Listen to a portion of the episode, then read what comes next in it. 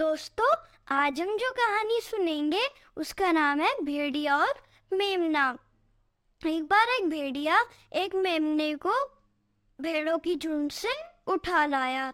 जब वो अपनी गुफा में जा रहा था भेड़िया, तभी मेमना बोलता है, भेड़िए चाचा भेड़िए चाचा, मुझे पता है आप मुझे खा जाओगे, पर क्या आप मेरी आखिरी इच्छा नहीं जानना चाहोगे?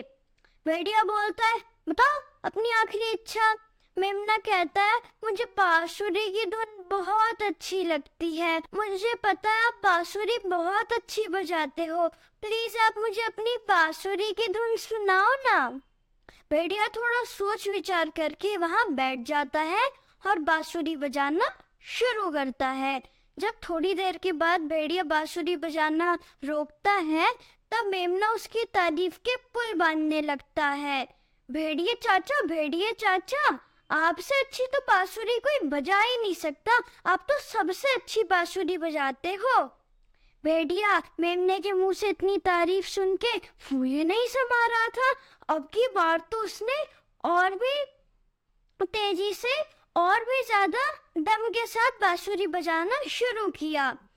उस बांसुरी की आवाज़ काफ़ी दूर तक जा रही थी। वहीं पे एक गडरिए और उसके शिकारी कुत्तों के कान में वो बांसुरी की आवाज़ पड़ी। गडरिया भागता हुआ जिस दिशा से आवाज़ आ रही थी, उस दिशा की ओर आया और भेड़िए को धर दबोचा। उसके शिकारी कुत्तों ने और उसका काम तमाम कर दिया।